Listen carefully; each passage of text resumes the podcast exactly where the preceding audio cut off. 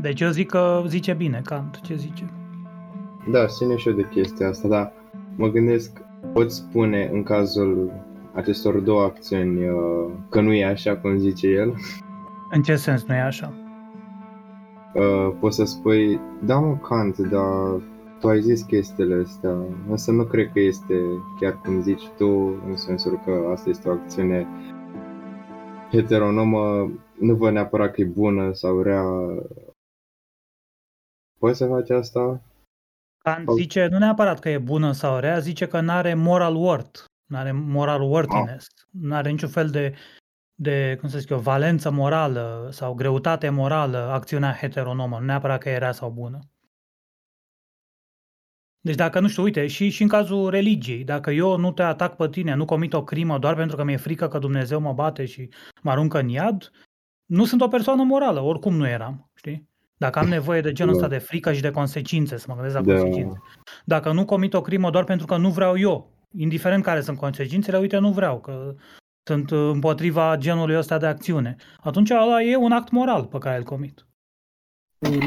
Dar trebuie să iei în considerare faptul că un om care acționează din uh, punct de vedere a um, legii divine, implicit consideră faptul că este total depravat.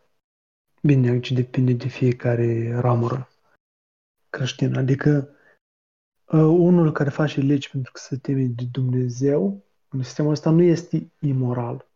Păi nu, că dacă tu, tu nu faci el, acțiunea el, el, doar pentru că ți-e frică de consecințe, eu te-aș numi imoral totuși. Adică dacă tu nu-mi dai în cap ca să iei, nu știu, bicicleta doar pentru că ți-e frică că te vede Dumnezeu și te aruncă în iad și ai face dacă n-ar fi condițiile astea, parcă nu, nu ești așa o persoană morală, mă gândesc eu. Păi da, asta e și ideea de fapt în creștinism, că nimeni nu se consideră o persoană morală sau o persoană bună. De ce? Ai putea să te consideri dacă, în ciuda faptului că, nu știu, n-ar exista Dumnezeu și n-ai ajunge în ea dacă eu ți-aș fura ție portofelul în autobuz, eu nu. decid să nu fac asta, pentru că eu vreau să fiu moral, eu vreau să fiu cum trebuie și nu comit actul respectiv. Uite așa. Nu mă înțelegeți. Că spun că o persoană care uh, nu face un lucru pentru că se teme de o divinitate este de asemenea o persoană care nu crede că ar putea să fie bună în sine. Sau că ar putea să aibă Adică ar spune că oricum ar și cumva consecvențialist sau cum se cheamă, s-ar chema în română, consecvențialist. Da, adică consecvențialist. Da. Așa, păi și care e argumentul? Că nu înțeleg ce, ce vrea să zic exact. Chiar dacă ești pe o morală religioasă, oricum ești consecvențialist dacă crezi că, dacă crezi că motivul pentru acțiunile tale e răsplata, știi? Adică tu vrei să zici că aplici o, o judecată uh, consequentialist în cazul ăsta, nu? Da. Consider că moralitatea în sine are genul ăsta de valență și nu ești deontolog în cazul ăsta. Cum am spus că depinde de ramurile religioase în iudaism, nu faci chestii rele pentru că te pedepsește Dumnezeu până la treilea sau Păi da, dar atunci tu îți vezi interesul tău. Nu ești deloc moral din punctul meu de vedere, dacă mă întreb pe mine. În de fapt, îți vezi interesul tău și te uiți la care sunt consecințele și ca să-ți fie ție bine, nu-i dai el în cap și atâta. Dar altfel, dacă n-ar fi consecințele alea, i-ai da în cap. N-ai avea niciun fel de problemă. În creștinism nu faci un lucru pentru că te temi de Dumnezeu, nu faci un lucru pentru că îl iubești pe Dumnezeu spune în altele accent aici. Da, adică, și pentru că din cauza că îl iubești, mă rog, nu vrei să să, să faci de el. Da, să... Da. Păi, oricum, ar și un scop. Tot sunt consecințele. Da, Cred că singurul... Da, da, faci acțiunea da, respectivă că ți-e frică de consecințele pe care le are asupra ta? Poate să fie sau... nu de frică, dar uh, consecințele să fie bune. De exemplu, eu o fac pentru că vreau să-L bucur pe Dumnezeu, de exemplu, în creștinism. Și oricum e o, o consecință. Știi, adică da, da, e diferit. Na. E diferit pentru că faci apel la da. a doua persoană, faci apel la altcineva, nu la persoana ta, ca să nu suferi tu sau whatever. Păi da, e diferit. Mm. Da, și spune eu că oricum e oricum e o consecință, știi? Nu, nu consider fapta în sine ca fiind rea sau bună. Păi da, dar atunci nici deontologia nu e deontologă, e tot pe bază de consecințe, adică vreau să respect legea morală și mă gândesc la respectarea legii morale și atunci și asta devine o consecință. Adică la fel cum tu faci nu știu ce act ca să, pentru că îl iubești pe Dumnezeu, eu iubesc legea morală în, loc, în locul lui Dumnezeu. Și practic vezi, devine cam da, în dacă, aceeași uh, factor. Da, dacă aș spune că, uite, eu nu încalc legea morală din cauza că vreau să în codul moral, atunci Da, dar dacă uh, spui că, nu știu,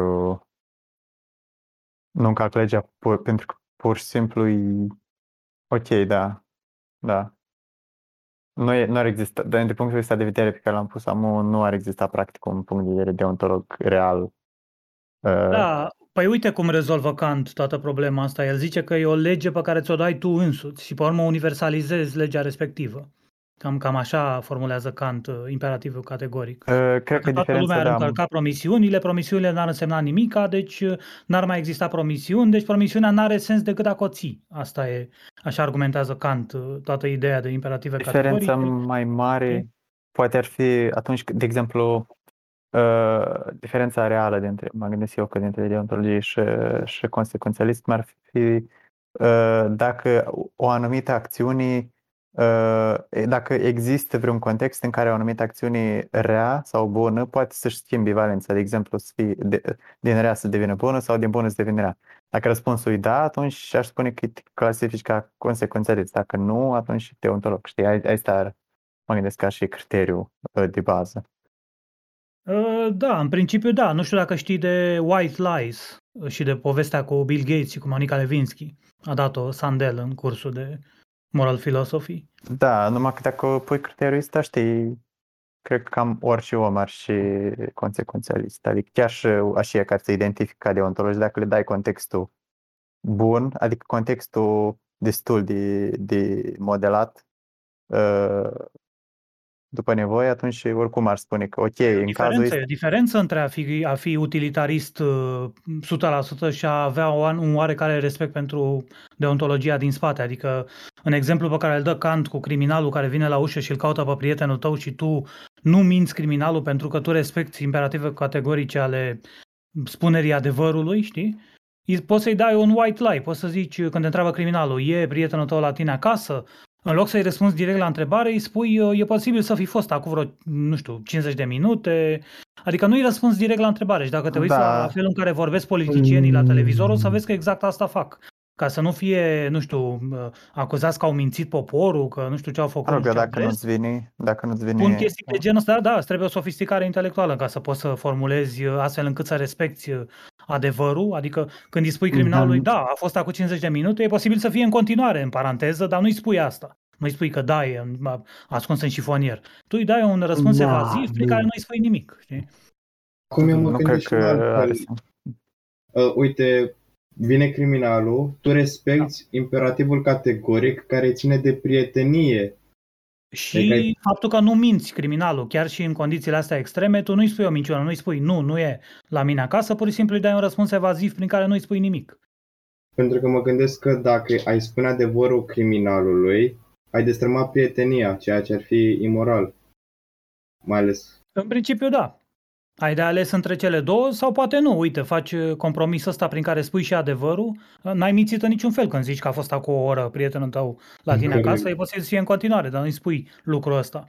Deci vorbești ca un politician, practic, asta fac politicieni. Păi da, dar criminalul pur și uh, simplu te-ar, te-ar presta, spui, ți-ar te izola a, a, ipotetic până în momentul în care nu mai ai de ales decât să spui adevărul. Știi? Dacă nu, ești norocos. Nu, te, te prefaci prost. Nu, nu înțelegi întrebarea. Vorbești în dodi îi spui lucruri care, nu, care sunt niște adevăruri, dar totuși nu-l dau de gol Sincer, pe nu cred că într-o păi, uite, reală dau eu un exemplu, în care te amenință un criminal dădea, să te gândești la chestii de genul Uite, dădea Sandel un exemplu cu vine cineva la tine la ziua ta și îți face cadou o cravată și când deschizi cutia, te uiți înăuntru și vezi o cravată care e absolut oribilă și pe care n-ai purtat-o niciodată și nu știu ce. Și tu nu vrei să jignești prietenul care ți-a făcut uh, cadou cravata respectivă? Și prietenul tău te întreabă, e, cum ți se pare cravata, știi? Tu nu vrei să-i zici, băi, o porcărie, ce mi-ai adus porcăria asta, îi zici, a, e o cravată foarte interesantă, știi? Adică pur și simplu nu-i răspunzi la întrebare, îi dai niște răspunsuri care sunt adevărate, da, e interesant în sensul că e oribilă de n-ai purtat-o ever, dar e Crezi interesantă, deci îi spui adevărul, practic, dar nu-i, spui ad- ad- nu-i răspunzi la întrebarea pe care a pus-o Cred că dacă e un om destul de sensibil la chestii genul, o să-l prinde instant, adică Crezi că eufemismele se pot lua în valoare? Eufemismele fiind uh, Păi da, depinde, că aici noi cumva operăm pe o idee de valoare de adevăr, adică e eufemismul Uite, uh, când a fost întrebat uh, Bill Gates dacă a avut relații sexuale cu Monica Lewinsky, el a zis nu, n-am avut. Și când a fost întrebat după, mă rog, cu sex oral, whatever ce a făcut ei acolo, i-a zis, păi cum, ai mințit, uh, știi, adică ar trebui să fii, cum e la americani, uh, impeach, știi, pentru minciună sub jurământ. Și a zis, avocatul i-a zis, nu o să vă placă ce urmează să vă spun, dar el nu consideră alea ca fiind relații sexuale, numai sex normal le consideră ca relații sexuale. Și deci n-a, n-a mințit sub jurământ. Asta e, e genul de, știi, de white lie pe care Kant ar uh, aproba Mă rog, adică, păi tu știi, adică noi, publicul, noi știm că el știe, adică cred că e Adică păi, tot, cu toții știu că el, de fapt, că nu a spus chestia asta, era da, conștient. Evident. Păi, evident. Da, păi, păi poți mai spui că nu a fost minciună, adică... De mă rog, dacă definești minciună fix ca chestia asta cu uh, o propoziție neadevărată despre care ești conștient că e neadevărată, atunci normal. Da, dar nu poți demonstra că el era conștient și că într-adevăr așa stau lucrurile. E doar o presupunere pe care o faci, atât. În exemplu ăsta dat, uh, din câte știu, deontologia ține de etica normativă, adică toată lumea trebuie să facă la fel, e ceva universal. Ceea ce a făcut uh, Bill Gates, în exemplu pe care l-ai dat tu, Clinton. S-a luat destul de subiectiv, n-a luat și în considerare toate opiniile lumii, n-a făcut ceva universal. Deci atunci nu cred că ar mai fi corect Păi stai uh, puțin, dacă, eu, dacă pe mine mă atacă nu știu cine pe stradă și eu omor criminalul și pe mă tu vii și mă întrebi, ești un criminal? Eu zic nu, nu sunt un criminal pentru că eu consider, spun eu în, în capul meu, eu consider că a omorât pe cineva care vrea să te omoare nu înseamnă o crimă, știi? Eu așa consider. Poți mă rog, să universalizezi păi treaba respectivă? La absurd, Putem să fim adică... de acord, adică, știi? Poți, poți să duc la absurd, adică poți să mă întrebi, tu l-ai omorât și eu spun că nu, pentru că pentru mine a omorât, de fapt, nu înseamnă da, să... Adică chestia asta poate fi dusă până la, până la extrem. Da, la vezi, urmă. Uh, dacă ești criminal sau nu e o întrebare subiectivă, pe când dacă ai omorât sau nu o persoană e o întrebare obiectivă. În sensul că nu mai e în viață persoana respectivă. Păi da, dar îi pot spun pur și simplu definiția mea de omor nu e luarea unei vieți, adică sau ceva de Pot spun că e altceva. Cu ce diferă în realitate Am definiția crimei cu definiția omorului, știi? Adică e tot așa, adică da. oricum e. Da. A păi murit, nu dar nu fizic.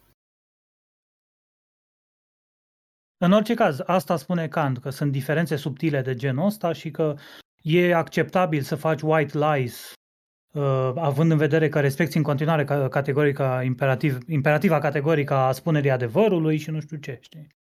Oricum, Asta e ce susține Kant. Nu știu, noi voi ați inclus două variante, dar mă rog, în filozofia, uh, adică în general în filozofia populară despre etică normativă este și a treia tot destul de, cred că cei mai răspândită de fapt între oamenii de rând e virtue ethics, adică etică de, de virtuți, adică știi, ai niște principii păi... pe, care de obi- pe care este bine să le respecti, dar dacă nu le respecti vreodată, pur și simplu ești sancționat, dar uh, pot, pot, pot exista motive, știi, într-un anumit caz. Păi da, vezi, aici e problema cu vărciu asta, că dacă, dacă ai fi perfect virtuos, vorba, nu mai știu cu a zis, n-ai avea niciun fel de prieten, ai considera pe toți oamenii la fel și dacă ar fi, nu știu, fitul la un metru în apă care se neacă și un alt copil la uh, 3 metri în, sau nu, fitul la 3 metri distanță și un alt copil la un metru lângă tine, l-ai salvat pe copilul ăla care e mai aproape, pentru că ai mai multe șanse să salvezi decât pe fitul.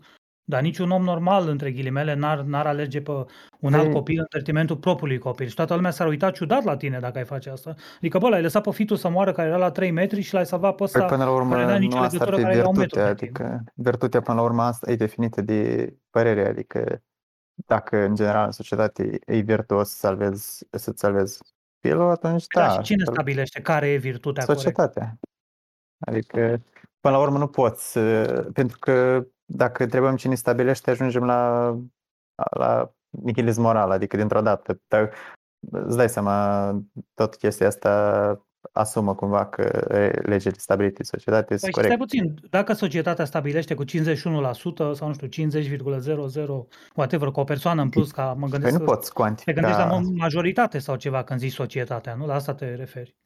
Da, da, păi normal. Dacă stabilește că, nu știu, fumatul e moral, majoritatea stabilește, ar fi imoral să fumezi, să nu fumezi, Adică doar pentru că au stabilit unii, poate sunt bătuți în cap, poate au, Da, au dacă, IQ dacă 10 n-ar sau fi ceva. prețuit sănătatea, adică în societate, dacă n-ar fi considerată avere grijă de sine ca un fel de virtute, atunci da, adică nicio Păi problemă. nu, dar, dar dacă, dacă majoritatea societății, bă, sunt foarte proști, sunt exagerat de proști și needucați și nu știu ce și nu știu, 60% dintre ei consideră că crimele sunt morale, că așa au crescut ei, s-au bătut la ei acasă și consideră treaba asta.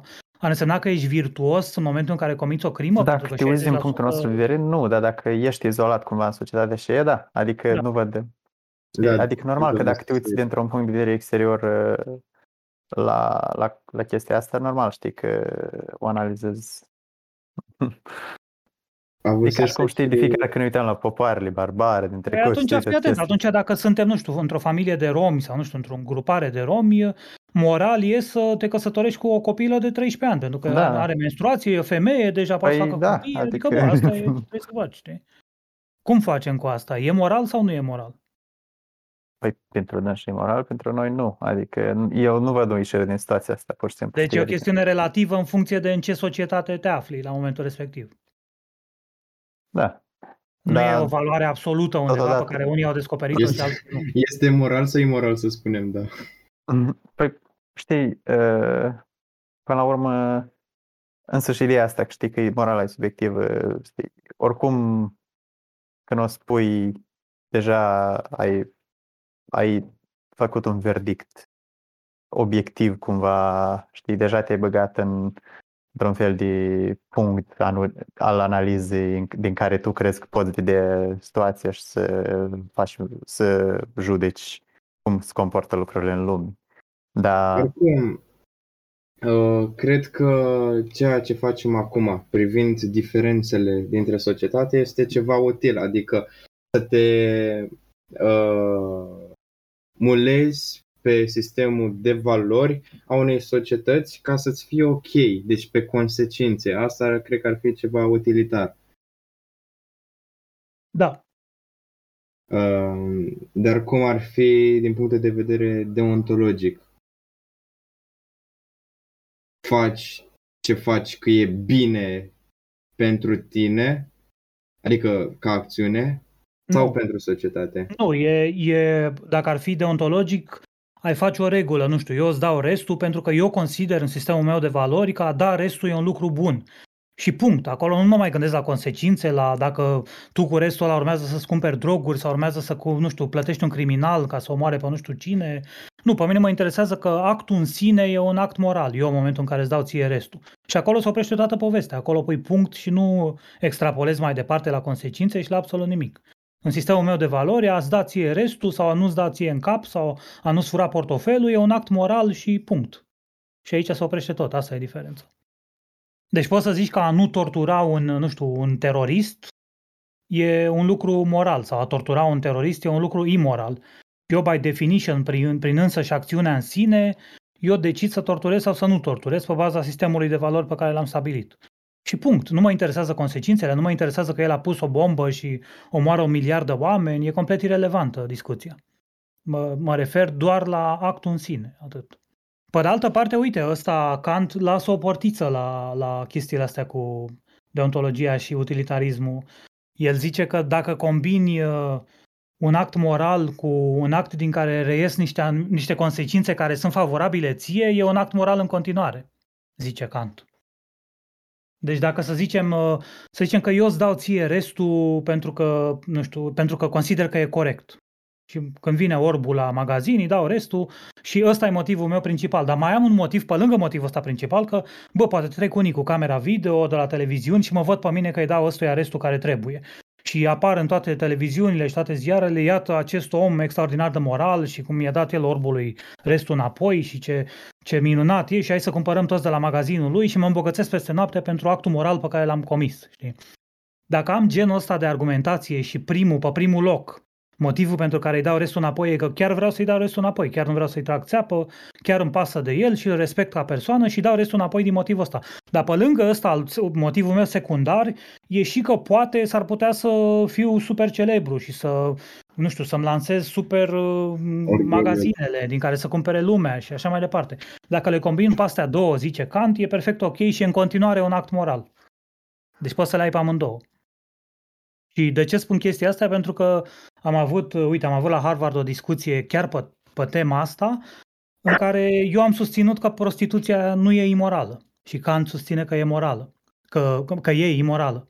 Deci eu am zis că nu e nici imorală, nici morală, nici în niciun fel. E ca un act, ca și cum m-aș duce eu la serviciu și mi-ar plăti angajatorul să-i fac soft sau să-i fac nu știu ce, să-i car în spate cărămizi sau whatever. Știi? Și ca, ca exemplu, ca să, ca să arăt că e morală, m-am folosit chiar de ce a propus Kant. I-am zis, să zicem că eu mă duc la o prostituată să beneficiez de serviciile ei și Kant zice că e imoral. Dar dacă eu mă duc de fapt la prostituată, nu știu, pentru că îmi plac copiii ei și vreau să-i ajut și le cumpăr cadouri și ce minunat sunt copiii ei și și pe lângă asta mai facem și sex în care eu o plătesc pe ea pentru sexul respectiv. Din cauza că am da. combinat da. un motiv moral în care mie îmi pasă de copiii ei și nu știu ce, în mod autentic să zicem, și un, uh, un act care e complet amoral, imoral, cum vrei tu să zici, din cauza că astea două sunt combinate, actul meu devine moral în momentul ăla. Și n-au avut ce să răspundă la treaba asta. N-au mai e avut profit, nimic. E profit de natură spirituală ce obții tu prin intermediul unei prostituate. Asta e un eufemism. Că mie îmi pare că chestia asta cu prostituția încalcă a doilea imperativ categoric care spune să tratezi oamenii întotdeauna ca sfârșituri, dar nu ca mijloace. Da. Păi și eu când mă duc la serviciu nu mă tratează patronul ca pe, ca pe un mijloc de a-și obține el profit da, care... dar... Ce dar, facem dar, acolo? Nu mai e imoral? Păi stai, nu spunem, eu fac asta pentru că și altcineva face chestia asta. Nu, nu spune așa problema. Nu, pentru că altcineva nu face chestia asta. Tu mergi la serviciu și ești recompensat pentru un lucru pe care altcineva nu l-ar face de bunăvoie. Ca prostituata, exact la fel, în exact aceeași condiții suntem. Perfect Asta de acord. prostituata tot așa o chestie imorală. Că păi de ce? Își tratează, păi în primul rând că tratează, că tratează pe sine ca pe un mijloc, dar nu ca pe un sfârșit. Păi și eu când mă duc la serviciu tot ca pe un mijloc mă tratez. Să, uh, capacitatea da, mea intelectuală e să fac înseamnă... soft. Asta înseamnă că comit da. un act imoral ducându-mă la serviciu? Exact. Bun, păi atunci toți oamenii angajați sunt imorali și am stabilit, am bătut-o în cuie și am rezolvat. Și pe, din chestia asta câștigi bani. Și ca să câștigi bani muncind este moral. Adică mi se pare că e foarte tras de păr.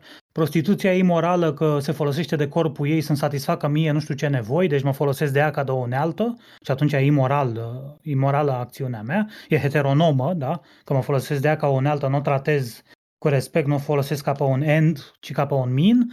Dar același lucru se întâmplă și când mă duc la orice fel de alt serviciu de oriunde. E exact aceeași situație.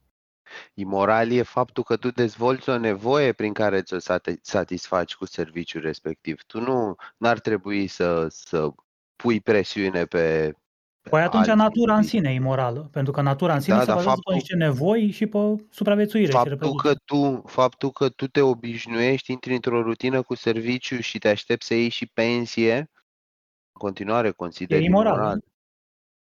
Bun, păi atunci să universalizăm, să fie și prostituția imorală și absolut orice fel de act uh, plătit, prin care eu devin un mijloc în loc să fiu un end. Și e o diferență destul de subtilă, de fapt. Povestea cu naufragiații, o știți? E reală, din, prin 1800, ceva de genul ăsta. Te las. Multe. Cred că sunt mai multe. E cu, cu unii care au naufragiat pe un vapor și au, uh, s-au uh, dus pe o barcă de asta de salvare, i s-a dus capitanul cu adjunctul și cu the cabin boy, mă rog, unul de la de copil care avea grijă pe acolo să spele, na, podeaua și nu știu ce. Și au supraviețuit ăștia, au avut două conserve la ei în barcă și vreo 14 zile tot au mâncat din conserve. Până la urmă copilul, deși au spus ea să nu bea apă de mare, a băut apă de mare și a început să-i fie din ce în ce mai rău și era pe moarte și cu toții erau pe moarte, că na, după 14 zile de stat pe, na, în barcă de unii singuri. Asta cu e poveste reală sau ficțiune? Da, poveste reală, poveste reală. Că mie înseamnă foarte mult cu subiectul cărții Aventurul lui Gordon Pym. Habar n-am, nu știu, n-am citit. Ideea da, e că după, după 14 zile sau 18, nu mai știu cât au stat, au stabilit că să tragă la sorți care dintre ei să fie omorât uh, și să-l mănânce ăilalți și să-i bea sângele da. și așa mai departe. Da. Și au zis că hai să tragem la sorți și până la urmă n-a mai fost de acord capitanul sau ălălaltul, nu mai știu a zis nu, hai să nu lăsăm la întâmplare calea întâmplării și să stabilim că The Cabin Boy trebuie omorât, că și așa n-are familie, n-are pe nimeni, e și pe moarte, mai avea puțin și murea oricum, știi, că băuse apă de mare și așa. și e mai moral, mă rog, moral, nu știu, util, whatever, cum au considerat ei acolo, să-l omoare pe cabin boy să-l mănânce. Și asta au și făcut. I-au băgat un pix în gât, ceva de genul ăsta, i-au băut sângele, au mâncat din el și după vreo două zile sau o zi chiar de făcut chestia asta, a venit o barcă și a salvat-o în vapor, știi? Și au fost judecați pentru crimă. La... Mi se pare că erau în Marea Britanie ăștia, știi? Și s-a pus problema, a fost crimă, n-a fost crimă, a fost uh, bine, n-a fost bine, moral, imoral, faptul că l-au omorât pe Cabin Boy, dacă trăgeau la sorți era mai moral sau nu? Faptul că ăla n-avea familie, dar ei aveau uh, cântărește în, dis- în discuția asta dacă au comis crimă sau doar omucidere sau whatever, știi? În, în argumentația mea zice, bă, la, în condițiile alea voi stați pe scaune și vă gândiți la deontologie, la utilitarism, dar acolo e o chestiune de supraviețuire și tu ai fi omorât la fel dacă erai în situația aia și așa. Mă mir că au supraviețuit 14 zile fără să se întâmple să moară niciunul dintre ei. Dar dacă nu ar fi omorât și ar fi acceptat toți Dacă ar fi murit el, să zicem, copilul și l-ar fi mâncat pe urmă. Da, după ce a murit. Da, habar n-am, nu știu. Nu, da, de asta pe mine m-a, m-a deranjat asta. Eu nu consider că că a fost, nu știu, un act neapărat uh, imoral sau Nu, a fost un act extreme, imoral. Adică, na. Nu, a fost un act imoral, adică nu trebuie să ne ascundem. A fost un act Dar- Dar... util, mai bine zis. Da, a fost un act util, dar nu înseamnă că a fost unul moral. Da, îți dai seama că nu, nu poți să zici că a fost moral, dar nici imoral n-aș sări repede să acuz că a fost. Uh, nu aș spune, nu aș judeca oamenii pi- în paradigma asta că uh, uite, a- era o chestie de supraviețuire și în multe aspecte oamenii își prețuiesc viața decât principiile Da. morale. Așa că este o chestie circumstanțională. Bine, mai e, mai e un Deci- detaliu pe care nu l-am luat în calcul și anume când uh, că ăștia și-au notat în jurnal ceva de genul ăsta, a 14-a zi, nu știu ce făceam, știi? Și în asta ultima zi când au venit aia să-i salveze, ăsta, capitanul, a zis în timp ce ne luam masa, adică îl mâncau pe ăla, știi? și, și ăștia la judecătorie au zis, bă, ăștia e clar că de-aia nu mai putea de copilul respectiv din moment ce s-a exprimat în felul ăsta. A fost argumentul lor. Argumentul meu ar fi, nu te-ai pus tu în situația unui om care n-a mâncat 18 zile și vezi cam ce ai scrie tu în jurnal. Asta ar fi argumentul meu. Rațional deja, asta de-a e sentimental. Păi noi Ce să le suntem sentimental la bază. Oricât am vrea să fim raționali, toate deciziile sunt luate pe bază Da, emoțională. Tot ce faci și Te care bazezi, crezi te tu că e bazezi pe rațional, emoții ca se să spui bazează pe- chestia asta. Păi nu, Se se bazează tot ce pe- faci se bazează pe cum te simți în corp. Eu iau decizia care pare că e Păi- rațională ca mâine să fac nu știu ce, deoarece vreau să nu îmi fie foame, deoarece nu vreau să mă doară mâna, deoarece Da, totul da, ține de cum o să mă simt eu la mine în corp, marcării somatice al lui Damasio. Dar până nu e vorba că nu vrei să mănânci, că oricum o să mănânci. Nu e o chestie de a vrea. O să mănânci pentru că o să mănânci, pentru că așa este natura ta. Da, dar nu poți să negi natura ta și tot ce, ce ție ți se pare că e rațional, de fapt e construit pe baza faptului că nu vrei să te doară nu știu ce mâine sau vrei să simți plăcere sau vrei să nu știu ce. Astea sunt lucrurile care te împing într-o anumită direcție. Altfel ai fi un robot care n-ai face absolut nimic, n-ai avea niciun motiv să faci nimic dacă n-ai simțit nimic. Ai sta și ai sta pe loc și n-ai face nimic. Măgarul lui Buridan. Dacă știi povestea cu măgarul lui Buridan. Da, da, nu, știu, știu. E bazată Da, pe așa, o de asta mie concepție a mi-e lui- frică, de exemplu, de AI, de inteligență artificială. Nu are niciun motiv să, să te omoare, n-are niciun, nu e foame, nu vrea să se reproducă, nu e gelos, nu e nimic. Nu simte nimic. Mă rog, doar dacă nu este virusat și este Sau dacă codat. nu faci din cauza, nu știu, unei erori de programare, faci, nu știu, un AI care vrea să facă, nu știu, capsatoare și transformă tot sistemul solar într-un mare capsator ca să eficientizeze facerea de capse și chestii de-astea ridicole, știi? Sistemul solar într-o formă de capsator. Asta Da, sună exact. atât Adică de chestii la roman care nu te-ai postmodern. gândit. Chestii pe care nu le iei în calcul că sunt atât de ridicole încât nu, nu te-ai gândit la ele, e posibil din cauza că nu te gândești la ele să se gândească AI-ul, care pentru el nu e o mare paradigmă nemai văzută sau o chestie ridicolă, că nu are conceptul de ridicol. Exact. Și pentru chestii de genul ăsta, cum ar fi detalii astea minuscule la care nu te gândi că ar putea să fie absurde, de aia sunt împotriva utilitarianismului. Da, da, în mare da. Pentru că nu, bine, e ca și cum ai spune, calculăm toate circunstanțele, dar dacă sunt circunstanțe pe care nu le ai, iei în considerare și faci cu ele, sau care nu știi că există, da exact. nu, poți știi că calcula, nu, știi nu poți sensul. maximiza, da, nu poți maximiza fă- fericirea cuiva. Și poate că that's not the point. Poate că nu maximizarea fericirii is the point of morality. poate, poate deontologia ar trebui să fie ceva de bază, însă ar trebui să fie suspendată în cazuri în care există o acțiune care transcende codul etic deontologic. Da, doar că unde Cum ar tragi fi- linia, unde zici că ăsta transcede cealaltul nu. Da, asta e o întrebare foarte bună.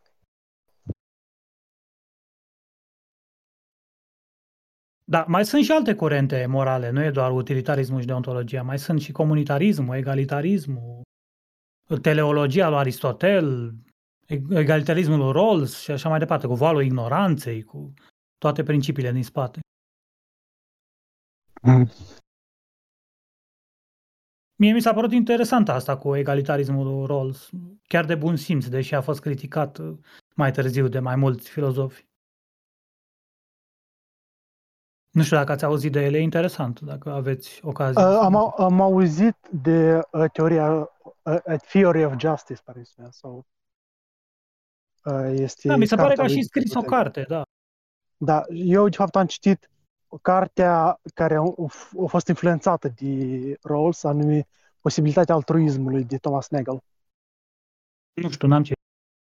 Uh, este tot o carte deontologică și încearcă să explice um, ceva cum funcționează motivul. Bine, mai poți să pui și altfel problema. Dacă două persoane sunt de acord să facă un anumit lucru fără să afecteze o, o terță persoană, m- mai poți să numești actul ăla moral, imoral, în orice fel sau e complet uh, amoral și cât timp persoanele sunt de Păi, acord, um, uh, asta e. Uh, Asta era unul din argumentele mele când în discuțiile anterioare, când am vorbit de avort, se punea problema dacă avortul este crimă sau nu în societate. Și eu am spus, avortul, tu ca femeie, îl faci împreună cu un doctor și doctorul ăla dacă l-ar face și ar vedea un avantaj că de a l face, să zicem că ar fi moral. Ok, dar societatea nu mai contează. De ce? Pentru că în intimitatea doctorului și a femeii se întâmplă într-un cabinet închis, unde societatea nu mai are dreptul la a vedea ce se întâmplă acolo. Poate are după, când va vedea că stomacul femeii nu mai e plin. Dar, în schimb, cum ai spus și tu, sunt două persoane acolo. Când dacă este sau nu moral, depinde de ele două în cazul acela. Deci nu mai contează ce zice societatea. Pentru că până la urmă este viața privată a femeii și viața privată a doctorului de a tăcea din gură cu ceea ce face el cu pacienții lui acolo. Păi și dacă, dacă eu mă duc la un doctor și zic, bă, eu vreau să mă omori, uite, acum și rămâne între noi și ăla intru în Păi da, cabinet asta la am el și zis. iese doar el. Și gata, și asta e. e ar fi Păi moral, asta- imoral, ar fi o crimă. Pe asta am și spus, dacă doctorul acceptă. Pentru că sunt Da, doctori zicem că care nu acceptă. acceptă. Pe atunci, între voi doi, probabil ar fi. Da, acum depinde, că tu după aia la un moment dat nu o să mai fi. Deci va fi numai o persoană.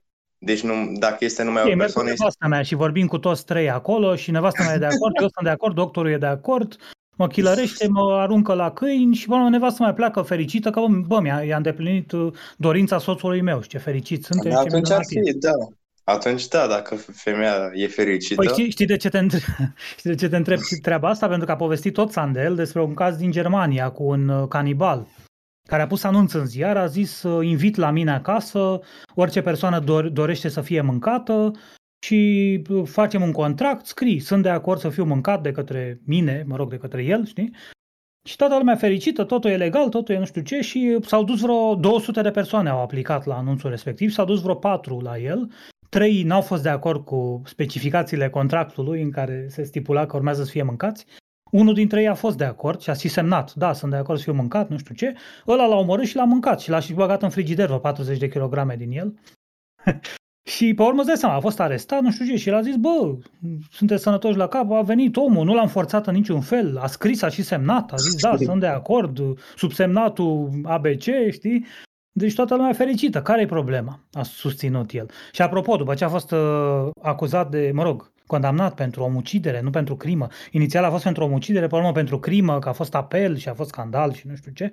A devenit vegetarian în închisoare și pe- a luptat pentru drepturile animalelor. Și... Asta e povestea, să o căutați dacă vreți, nu știu, Arvin Nu, eu, eu Maine. știu, eu știu. Știu. Da, uh, deci ce facem cu asta? Că au fost de acord, a fost de acord și mâncătorul și mâncatul, adică Ar Cred trebui că să s-a Da, dar, primeze înțeles. doar dar lucrurile ei, astea? ei au făcut un contract, ei au făcut un contract fiind cetățenii a unui stat. Da. Dacă statul respectiv condamnă crima, nu poți să faci un contract care să încalce legile din acel stat. Da, dar atunci nu, nu ești tu stăpânul tău propriu. E statul stăpânul tău, din toate punctele de Mm. vedere, inclusiv asupra Corect. vieții tale. Corect. Păi so- contract social și chestii. Bine, vorba aia, nu sunt ele eutanasiile aprobate pentru oameni care sunt în suferință foarte mare și unii doctori eu- eutanasiază, mă rog, ilegal, fără să afle nimeni, cam așa se scapă, nu știu, dacă mor de cancer și tu zici, bă, omoară-mă cât mai repede, că nu mai vreau să stau în suferință încă o săptămână cât mai am de trăit, mie mi s-a părea un lucru moral să fii de acord cu ce spune pacientul, care pacientul are acces la o informație pe care restul omenirii și universului nu o are, ce simte la el în corp. Asta e diferența. De fapt, chiar este moral sau ar fi mai util să moară? Nu, ea zice că e moral, pentru că suferința aia e o suferință needless, care nu are ce căuta acolo. Și vrem să minimizăm suferința, zice eu că e un lucru moral.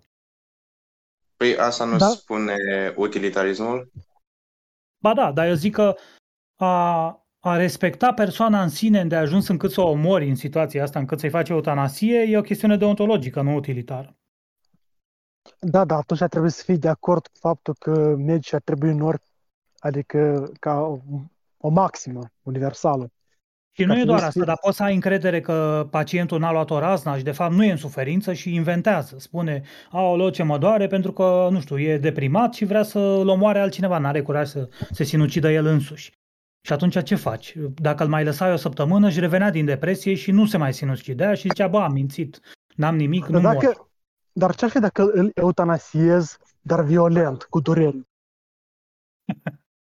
Sau, nu știu, îl, opre- îl, îl bagi în anestezie trei zile și când se trăiește după trei zile, dacă în continuare vrea să moară, îl omori atunci sau ceva de genul. În sens faptul că îl- zi- el zice că, măi, scapă de suferința asta și tu îl bați cu băta până e crapița asta și îl omori. Eh, Nu, tu îi Cred că spui, îi tu îi adaugi spui la- condiții. Tu îi Ia spui, adaugi nu, la tu îi spui suferința condiții. acolo. Da, exact. Păi uite, mai, mai, mai era un argument de genul ăsta, dar uh, în favoarea, între ghilimele, a omorârii animalelor și nu a oamenilor. Că animalele nu pot să facă planuri pe termen lung și atunci e perfect ok să le omori pentru că nu le distrugi visurile, idealurile, n-au așa ceva. La care argumentul Da. meu a fost, păi da, dar durerea pe care o simte animalul respectiv în momentul în care îl omori și când face ochii mari, când își dă seama că vrei să-i tai gâtul sau ce vrei tu să-i faci acolo, Da, acolo eu cum cred că animalul este obișnuit cu moartea. Adică, Nu, dar Dacă poate, pe urmă, să moară. pe urmă poate să vină și să zică, păi nu, că poți să le an- an- anesteziezi sau ceva și le omori pe urmă. Și atunci eu vin și zic, da, da, nimic, asta te e anesteziezi și pe chestie tine și- și te omor pe urmă. Și fiind anesteziat, nu-ți mai pasă că ai murit. Și fiind mort, la fel, nu-ți mai pasă că ai murit, deci nu e o problemă morală dacă te omori după ce te, nu știu, îți fac pe la spate o injecție și te adorm. N-ar trebui să ai o Da, e- problemă că te-am omorât, că nu mai ești conștient oricum de propria ta existență, de visuri, de idealuri, de nimic. Cum facem? Păi, pe mine mă anestezie- anesteziez împotriva voii mele. Păi da, dar tu odată ce te-am an- anesteziat, tu nu mai știi că e împotriva voii tale. Că nu mai ești conștient. Deci nu te afectează, nu te deranjează. Da, dar tu ai prefera să fii anesteziat în scopuri rele?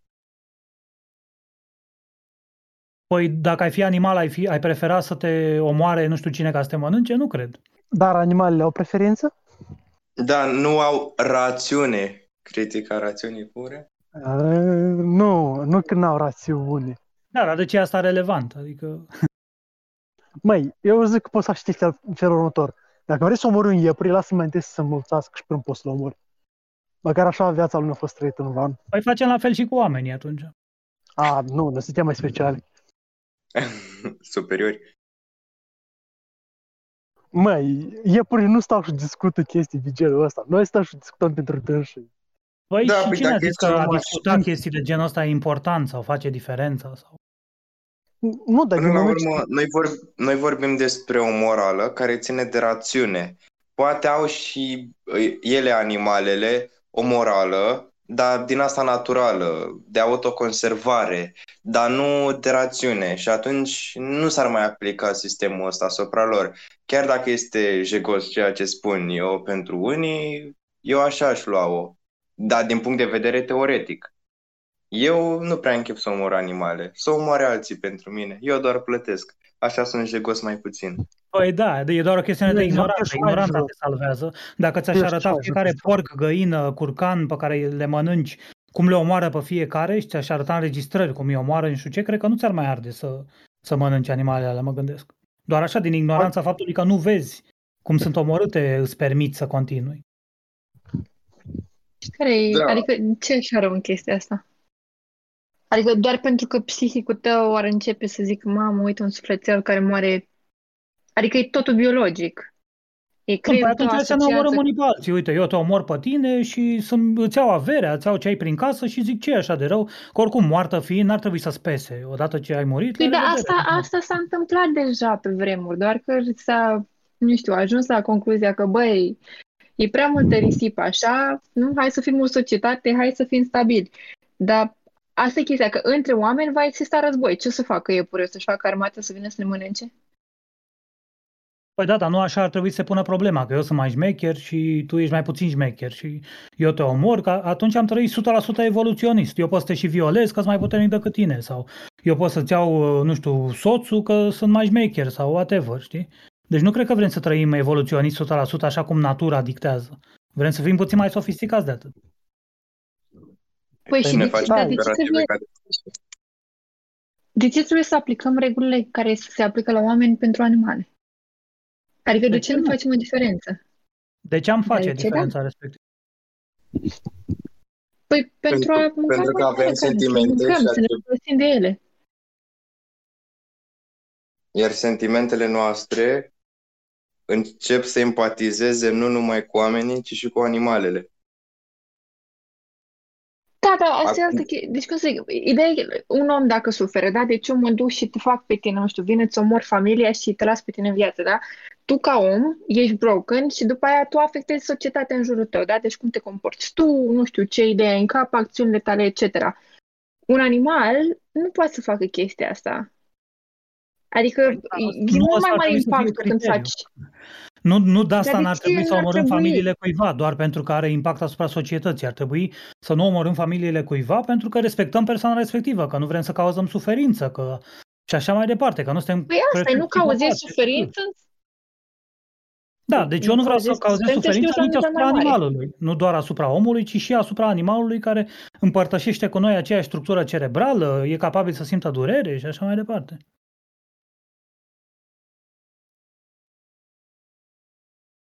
Da, asta înseamnă că p- trebuie să impui chestia asta și celor care nu sunt afectați? Păi cum adică nu sunt afectați? Atunci ne întoarcem iarăși la Păi eu dacă eu nu poate- te afectez Nu, omorându-te nu, dar eu pe poate tine, sufăr fără, fără carne. Eu sufăr, că așa sunt eu, nu știu. Și atunci ce faci? Așa. De ce, adică de ce să-mi impui mie, nu, să nu trăiesc liber? Păi da, dar dacă trăim liber înseamnă chilărirea unor alte fi- și, și asta zic dintr-o perspectivă ipocrită, că eu sunt carnivor, să nu-ți imaginezi că sunt vreun uh, vegetarian sau ceva. Eu vorbesc strict din punct de vedere moral aici, nu ce fac, știi? Ascultă ce fă ce zice popa, nu ce face popa. Cam așa merg eu pe sistemul ăsta, dar strict din punct de vedere moral. Eu nu consider că a omorâ animale, la fel de bine putem să le violăm, putem să facem sex cu ele, putem să facem de toate. Adică de ce a omorâ animalul și a mă hrăni cu el e, o- e ok, dar dacă fac sex cu animalul nu e ok. Au ce e imoral și ce ciudat. De ce ar fi astea două? Unul imoral și altul moral. De ce a, a face o crimă e moral, dar a face sex cu un animal e imoral? Păi, când îl omori, îl omori și gata. Dacă faci sex cu el, după aia el trăiește cu Fac o trauma aia. singură dată sex cu el și fiind animal, care habar n-are, traumă? n-are rațiune, Da, nu iar- știe ce s-a întâmplat. Da, dar când îl omori, îl omori direct, pentru că dacă îl faci să sufere, vine Da. de la protecția animalelor asupra ta. Păi uite-te Măi, cum atâta sunt omorâte animalul să te vulpile omoare. când, când îți face blănuri din alea de vulpe. Da, chiar Le te pune un omoară laț la animalul. gât și le sugrumă și le face ca toate alea și cuțite în gât la curcani și baroase în cap la porci și așa mai departe. Parcă nu e tocmai ok, nu? Dar e o Păi da, diferență dar între asta ar oameni și însemna că animale. trebuie să schimbăm felul în care nu facem lucrul ăsta. Nu înseamnă că nu trebuie să mai faci loc, doar pentru că trebuie să îmbunătățim procesul. Nu știu, eu sunt, eu sunt adeptul omorâtului animalelor într-un chip o leacă mai elegant, mai rafinat și mai omenesc. Nu să-i dăm chiar ca ultimii decadenți. Păi asta spun, adică trebuie să, pentru că până la urmă și aia are un impact asupra omului, nu? Deci măcelarie, tăcă, tu ca om să trebuiască zi de zi să te duci să dai în cap Nu cred că, decât dacă ești psihopat, poți să zici, băi, chiar îmi face plăcere. Dar nu că psihopații au Și a- treabă cu oamenii. Deci eu cred că le Da, face da. plăcere și cu animalele, dar în sensul că asta zic, adică ar trebui îmbunătățit procesul, la fel și cum se vorbea de uh, vai, uite ce rău face planetei să hrănim atâtea animale. Păi găsește un mod mai bun, dar asta nu înseamnă că nu trebuie să le mai hrănim și nu trebuie să le mai omorâm. Trebuie doar să găsești o metodă mai eficientă și tocmai să reduci din Mai suferință, dar nu să utilă. o elimini complet. Da, deci acum încercam să facem cu deontologia asupra animalelor, dar până la urmă am ajuns să folosim utilitarismul, să o facem într-un mod mai suportabil, nu facem sau nu facem. Da. Că până la urmă se împart idei diferite. Dar, până la urmă, ar fi nasol și dacă n-am face-o, că avem atâtea animale care sunt crescute pentru hrană și ce să facem? O să dispară specia lor? O să le lăsăm să moară sau cum? S-ar putea ca animalele domestice să aibă o genă care să-i predispusă spre domesticire, nu știu. Și asta să Păi le da, dar ajute uite, să- avem poate mii de milioane de vaci, da? De mâine nu mai cumpără nimeni vacă. Ce se întâmplă cu vacile astea? Le dăm Păi drumul? da, sau- dar te- probabil te gândești că o să moară astea, dar nu mai creezi suferință pe viitor, știi, în sensul că nu mai creezi alte milioane ca să le omori și etc. Le faci Da, genocid da, pentru vaci. Asta e puțin ipocrit, adică ori căutăm să le fie bine animalelor, ori să ne fie nouă bine. Bine, poți să pui Păi și altfel asta spun. problema. Po- poți să zici, e mai moral să se nască, nu știu, 10 milioane de vaci în plus care urmează să fie tăiate peste un an, sau porci, sau ce sunt ei, sau e mai moral să nu se nască lucrurile respective și să nici nu fie omorâte în același timp? Care dintre asta e mai ok? Că p- animalele respective n-ar fi existat dacă nu le-am fi crescut noi ca să le tăiem peste un an. Da, în specia poate că n-ar fi existat. Bine, Da, specia deci e complet are irelevantă. un- În, în evoluție vorbim de perpetuarea individului, nu a speciei. Mă rog, Asta cu Până- perpetuarea speciei e o imbecilitate imensă. dar nu am vorbit de Nimeni nu se perpetuare. reproduce ca să perpetueze specia. E o prostie stupidă. Dar ce Uh, prostii stupidă. Ba, nu e chiar așa, Raptor, pentru că tu când Ba, crești e, un exact așa animal, de exemplu, nu, nu, nu, când crești un animal, tu urmărești anumite caracteristici. Adică ai o specie care e aproape artificial, ba chiar Păi, nu, dar artificial el nu creată. se reproduce ca să-și perpetueze specia niciodată. El se pro- reproduce ca să-și perpetueze genele mai departe, ca să dea mai departe selecția genelor respective. Tu Deci ești în mâna... stilosul lui de reproducere e să-și dea genele mai departe, că, că noi oamenii selectăm uh, care porci cresc mai mari decât ăilalți și așa mai departe, asta e treaba noastră, e selecție artificială acolo. Păi, da, da, acolo suntem acum. Vorbim de specii care au fost selectate Da. artificial. Deci, Da. Da, ce vreau eu să punctez e că asta cu perpetuarea speciei e o mare prostie, care nu există în lumea reală. Și e foarte Nu, des nu, folosită adică- expresia asta. asta cu- e...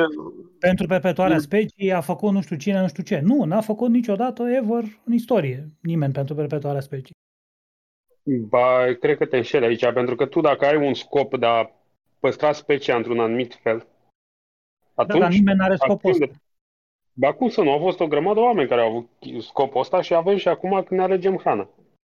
Da, au fost alți oameni care au Selecție încercat naturală. să- Natura în sine nu se ocupă cu perpetuarea speciei. Asta e poate așa. Nu. Tu te-ai trezit azi noapte că te-ai uitat la yoga pe YouTube Nu, și ai zis, păi, dar "Au, nu ce tare vorbim de trebuie să natură perpetuezi aici. Dar nu vorbim de natură. Natura doar supraviețuiește. Noi vorbim de oameni. Noi am ales. Da, da, Să dacă a dat perpetuați penga în specia. tine și vrei să perpetuezi specia și făcând 100.000 de copii, da, poți să zici că da, există genul ăsta de tilos, dar e, nu știu, pur rațional, n-are nicio legătură cu selecția naturală. Da? Nu, dar nu vorbeam Nu despre sunt toate selecție plăurile naturală. alea, că totuși există, nu știu, de exemplu asta cu, nu știu, femeile care au uh, șoldurile mai plate sunt uh, considerate mai atractive pentru că înseamnă că pot duce o sarcină. Mai Nu? degrabă alea care își arcuiesc spatele mai bine. Acolo e, se face diferența. Care sunt, adică sunt tot felul de exemple și sunt și la animale, nu? Adică Păi da, dar ce vine... legătură asta cu perpetuarea speciei? E per- per- per- perpetuarea individului acolo. ai trăsăturile astea ca tu să fii selectată și de un partener super mm, șmecher și să faci copii cu ăla care supraviețuiască mai departe și să-ți dea mai departe genele care au trăsăturile astea în care ți-ar cu spatele nu știu cum. Și punct. E pentru perpetuarea propriilor tale gene.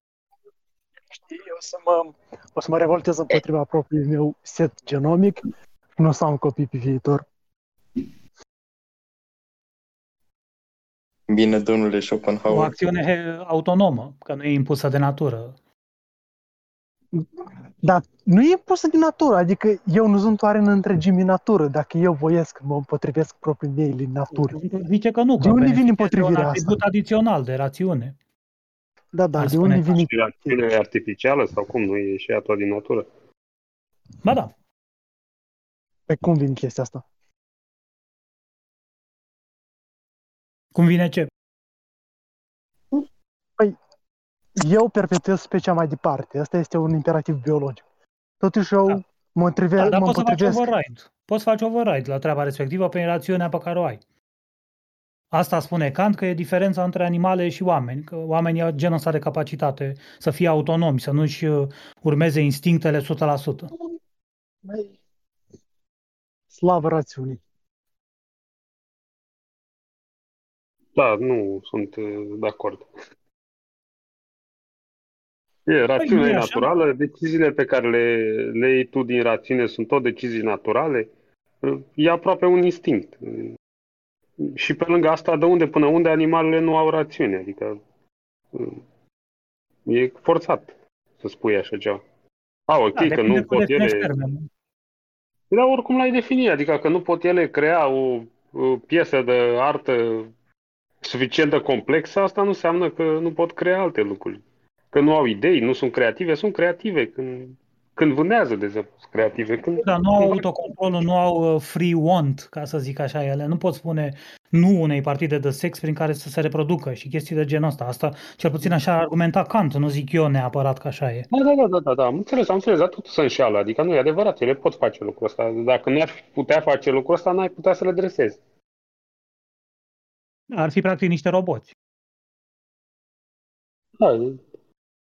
Pe de altă parte, poate că avem noi impresia că sunt capabile de, de treaba asta, la fel cum avem noi impresia că noi suntem raționali. S-ar putea să, să nu fim și să fie doar o chestiune de probabilități la mijloc. Sunt atât de mulți neuroni conectați în atât de multe moduri, încât e o probabilitate ca eu să mă reproduc mâine sau să nu mă reproduc, sau să aleg să mănânc, nu știu, porc sau vacă sau nu știu ce. Și totul e bazat pe care sunt greutățile neurale, cum să conectați neuronii mei, în ce sinapse și atât. Și asta e tot.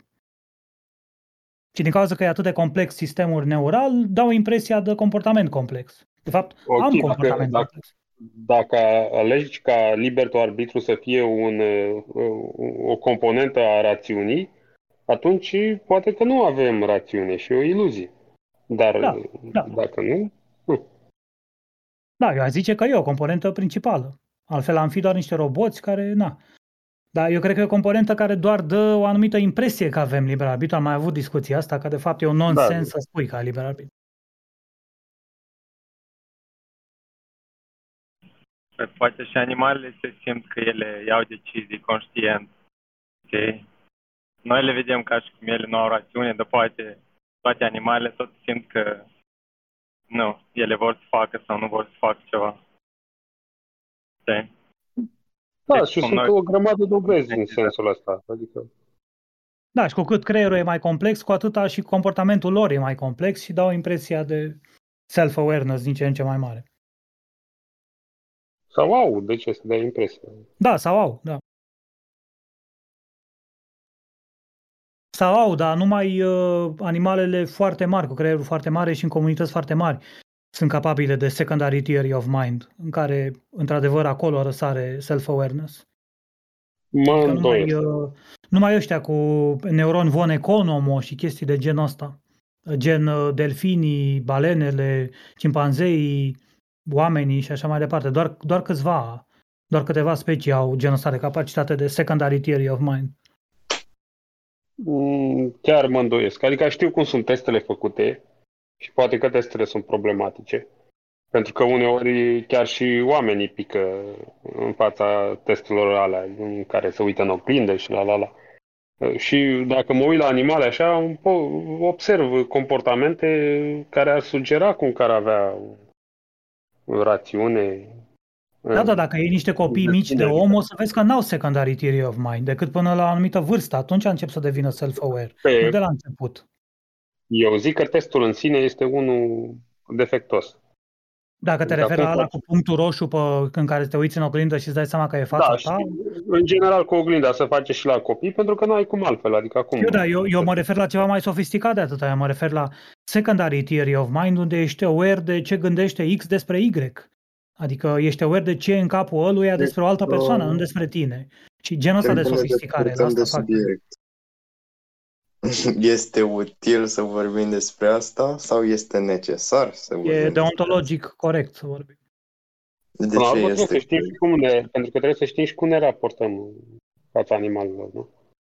Pe de altă parte, eu cred că animalele ar merge pe o cale utilitaristă, pe plăcere și durere, dacă ar fi să aibă o lege morală animalele. Deci poate că Kant știe el ceva când zice că noi oamenii avem capacitate rațională și deontologia e superioară utilitarismului.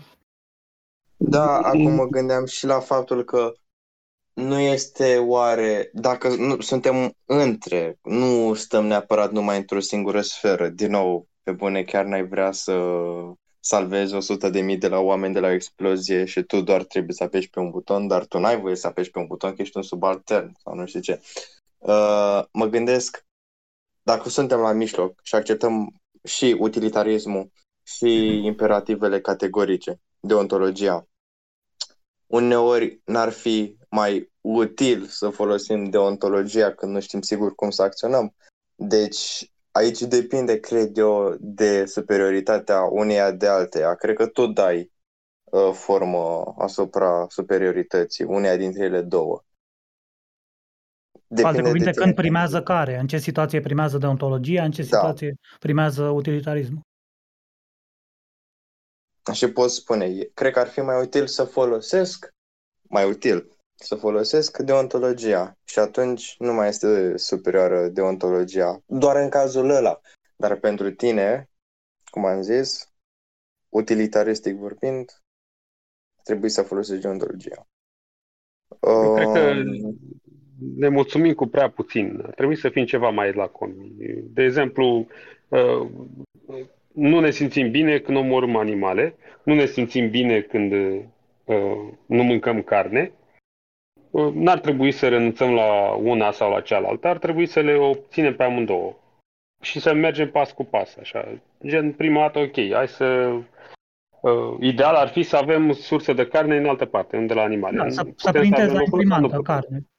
Exact, ideal, dar nu suntem acolo. Deci ce putem face încât să uh, maximalizăm atât uh, sentimentul, de, păi, cum am zis mai devreme, să accepti să fii ignorant.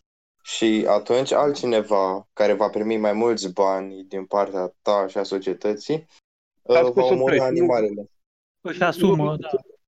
Chestia asta nu funcționează pentru că mai devreme sau mai târziu o să iasă, o să iasă la suprafață. O să fie filmări, o să fie povești, o să, te întâlnești, o să te întâlnești cu astfel de oameni sau chiar tu o să fii omul respectiv. Ce putem face acum e pur și simplu să avem grijă ca animalele pe care le sacrificăm să aducă o viață cât mai ok, iar uh, sacrificiul în sine să fie cât mai puțin, uh, spun eu, cât mai ușor de acceptat din punctul nostru de vedere. Adică să nu Acum sufere. Să că dacă stăm într-o societate vegană, nici nu ai de ce să ții un, uh, să ții nu știu câte oi în curte sau pentru că nu-și mai au scopul. Nu mai sunt utile la nimic. Auzi, dar dacă Pentru... le ții și în loc să le tai, le ții, nu știu, îngrădite acolo, în cel mai oribil mod, fără să le omori, dar, nu știu, să le iei lapte, brânză, ce au ele de dat și le torturezi acolo este în continuu. Ar fi asta un lucru moral? Adică... Și nu da, le omori, adică... nu, nu faci nimic de genul ăsta. Păi fii atent, mă, mă, mi-a venit acum în minte și scena asta în care tu le păstrezi în curte, nu le omori, că e imoral cumva, Uh, dar trebuie să le hrănești. Și dacă vrei să le hrănești, te duci pe câmp, iei grâu și trebuie să fii ajutat de niște animale ca să care grâu până la curte. Deci abuzezi de ele într-un anumit fel. Și răsplata lor, nu știu, e acolo niște mâncare uh, fac acum niște credite Sau, la nu, sau nu, nu animale. folosești animale să cari grâul respectiv, folosești mașini, dar mașinile alea poluează, nu știu, b- lacul de lângă și mor peștii din lac sau tot felul de astea la care nu te-ai gândit.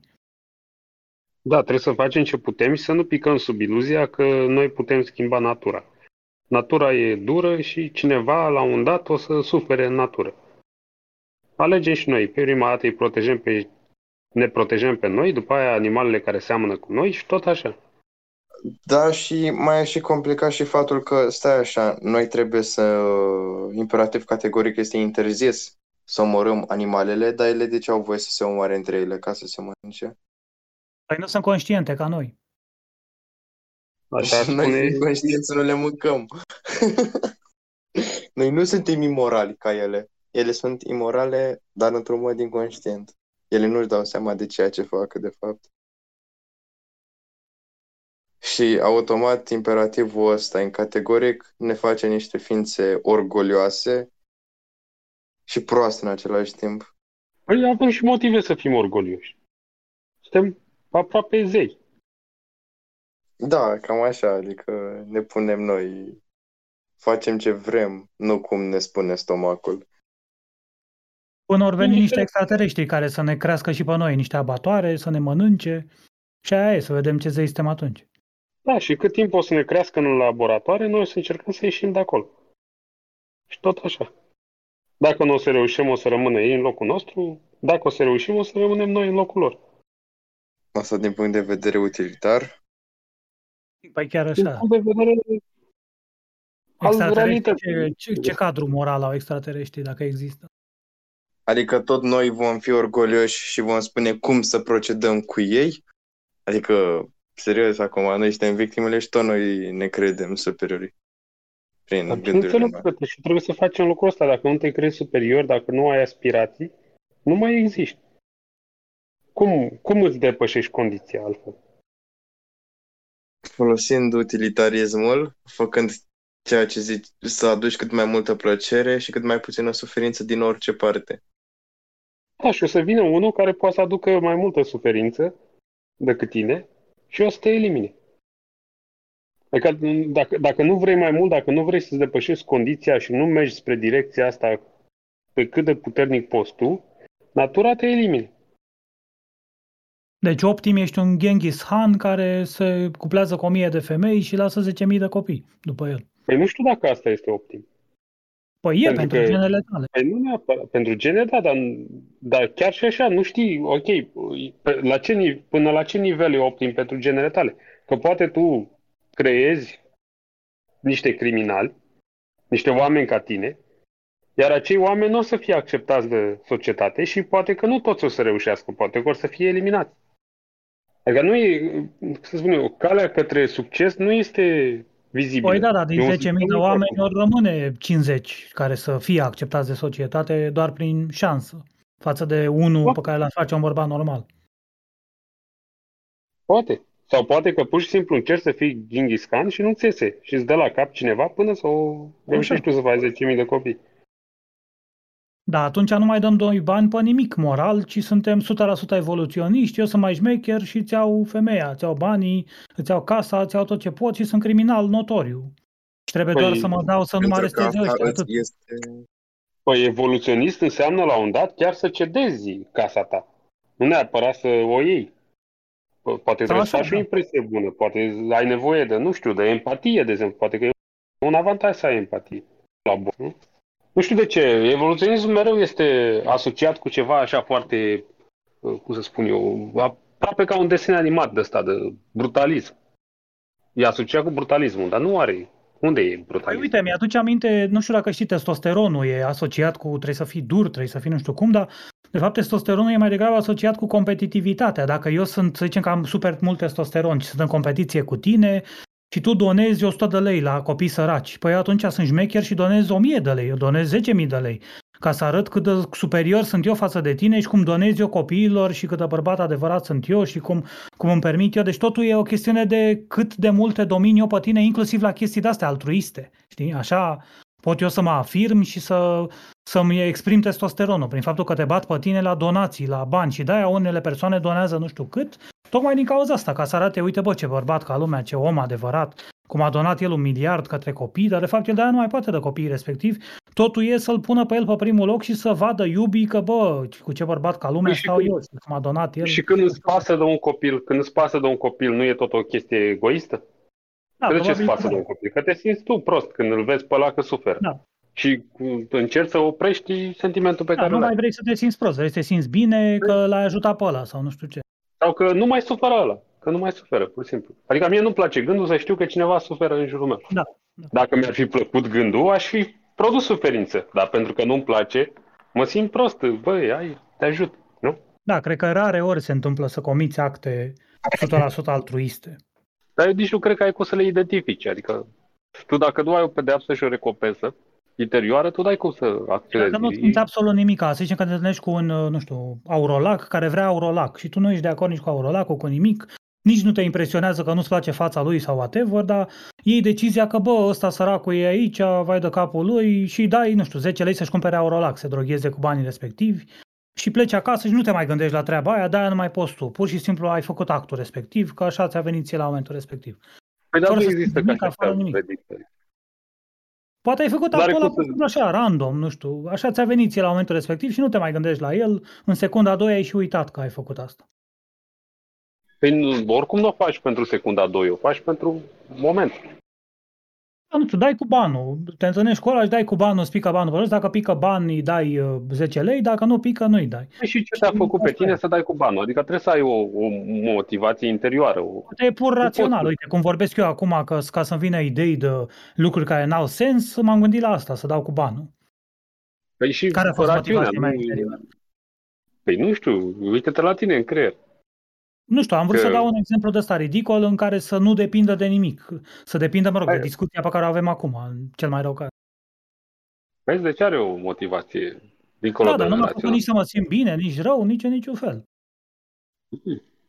Bine, sunt mai multe sentimente acum și cred că și a te simți rău și a te simți bine e un spectru, așa că...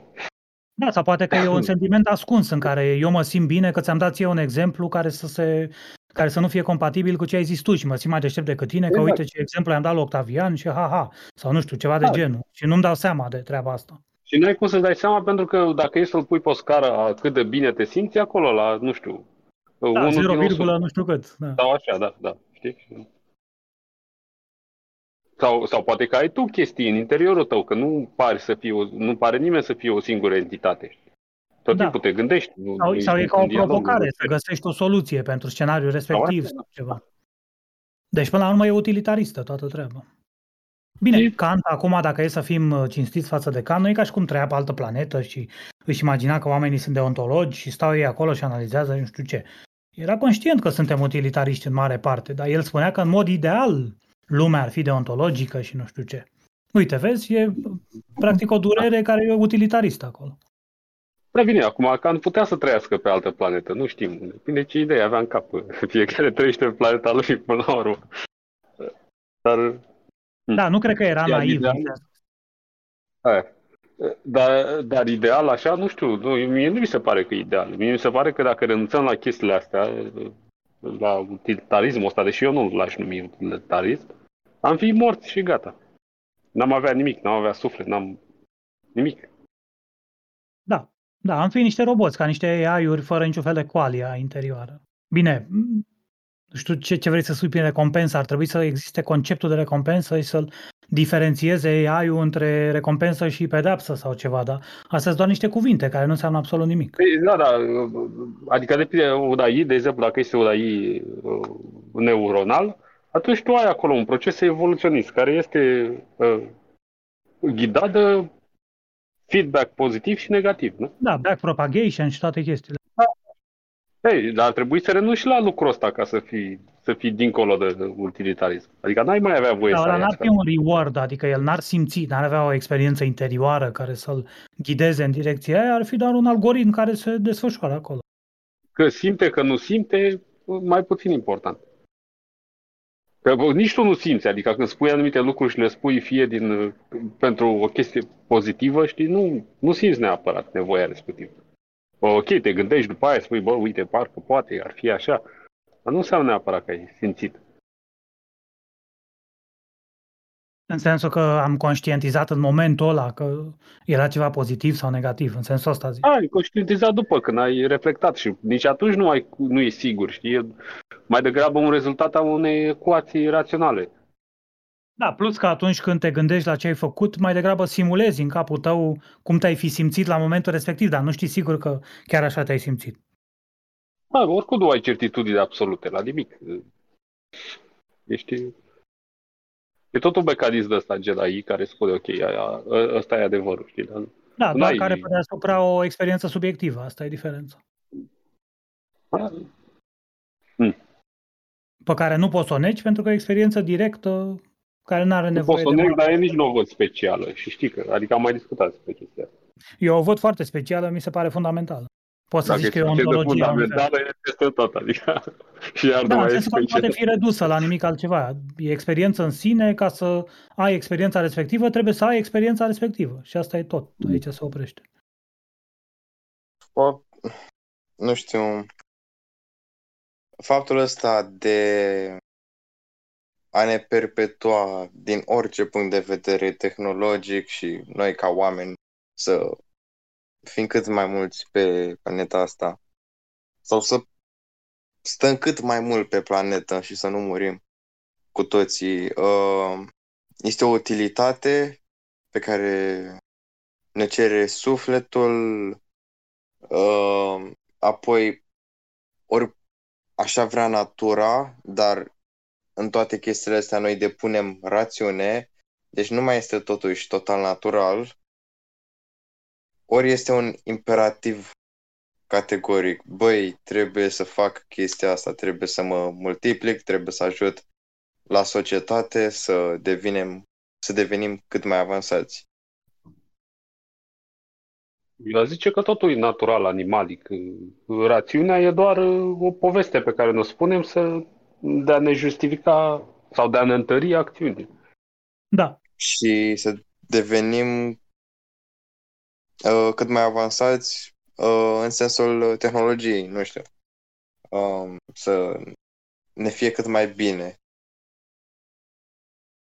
Păi, Că asta până la pentru urmă că animalele ai... n-au asta. Păi, ba, wow, că și la noi e... Noi vrem tehnologie pentru că vrem să avem mai multe abilități, să, să fim mai puternici. Nu? Și animalele, la rândul lor, vor să domine, să fie deasupra, să supraviețuiască, să, să domine, în general. Iarba, ă, vaca domină iarba, iarba domină solul. Fără ca neapărat să fie conștienți că fac chestia respectivă. Da, băi, nici noi nu suntem conștienți, nu? Adică ce, când, când tu ai iPhone, te gândești că vrei să, să domini ceva? Nu, nu, nu. Da, păi vreau că e cool sau că, uite, că Păi îmi poate place da, că nu știu ce. poate că da, poate că te gândești, nu știu, asta arată statutul meu social și lumea o să zică, wow, ce bogat e ăsta și ce super bărbățoi e și n-ar, n-ar fi zis lucrul ăsta dacă aș fi avut Android sau whatever. Da, e mai da. util. E mai util să ai iPhone în societate decât altceva. E asta vreau să zic, că adică dacă era pur ce ai spus tu, de ce nu, nu știu, opere de artă, da? Ții un tablou, ți-l pui de gât. Sau orice altceva. Ceva ce Păi, alții da, nu dar pot mai contează și în ce societate ești, că dacă erai în, nu știu, Franța la Louvre sau nu știu unde, probabil că da, era mai util așa sau ceva. Da, da, sunt multe chestii pe care societatea le apreciază, știi? Dar, dar în ge- ce zic eu e că e mai fundamental de atâta. Orice apreciază societatea e o chestie care îți, uh, îți mărește orizontul. E o chestie care te face mai mic și apreciat de societate. Habar n-am, nu știu, să uite, Leon Dănă, Dănăilă, ăla, doctorul, neurochirurgul, aoleu, mi-am vândut tot apartamentul ca să plătesc cercetarea și toată lumea zice bravo, ce om minunat, ce om extraordinar, cum s-a și-a minimizat el nivelul de trai pentru cercetare și ce extraordinar și nu știu ce. Deci uite, ceva care minimizează maximizând alte proprietăți.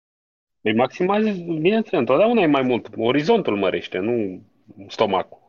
Adică, Da, întrebarea e care primează dintre astea și cum stabilești. cu piața liberă stabilești. O combinație între ce educație ai avut, ce gene ai și mediul în care ai trăit. Astea stabilesc Da. comportamentul pe care îl ai. E, Pe de-o parte, da. Pe de altă parte, când, când ai peste o tehnologie nouă care te, care te ajută, nu-ți trebuie educație ca să o recunoști sau să-i, să-i dai valoare. Sau când, sau când vezi, o- nu știu, asculți o melodie, nu, nu, nu-ți trebuie educație ca să o, să-i recunoști valoare. Îți trebuie, dacă vrei să apreciezi nu știu ce melodie în care a scris-o la sinfonia nu știu care, îți trebuie oarecare educație muzicală să fii capabil să înțelegi de ce a făcut el melodia aia în felul ăla. Să o înțelegi, da, dar când o asculti,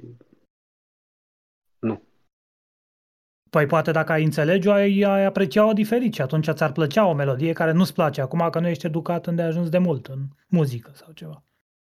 Ca criticii aia de artă care zic, ia uite, artistul a vrut să exprime prin această dungă pe care a tras-o nu știu unde, poate că ea chiar știu ce vorbesc, chiar dacă nouă ni se pare ridicol ce spun. Păi da, da, opera lor de artă acolo are două elemente. Are odată elementul vizual și elementul mm, de poveste. Uite, mie, eu când ascult muzică, mie nu-mi pasă absolut deloc ce, ce spune ăla în melodie. Îmi pasă doar melodia, atât. Deci notele din ea.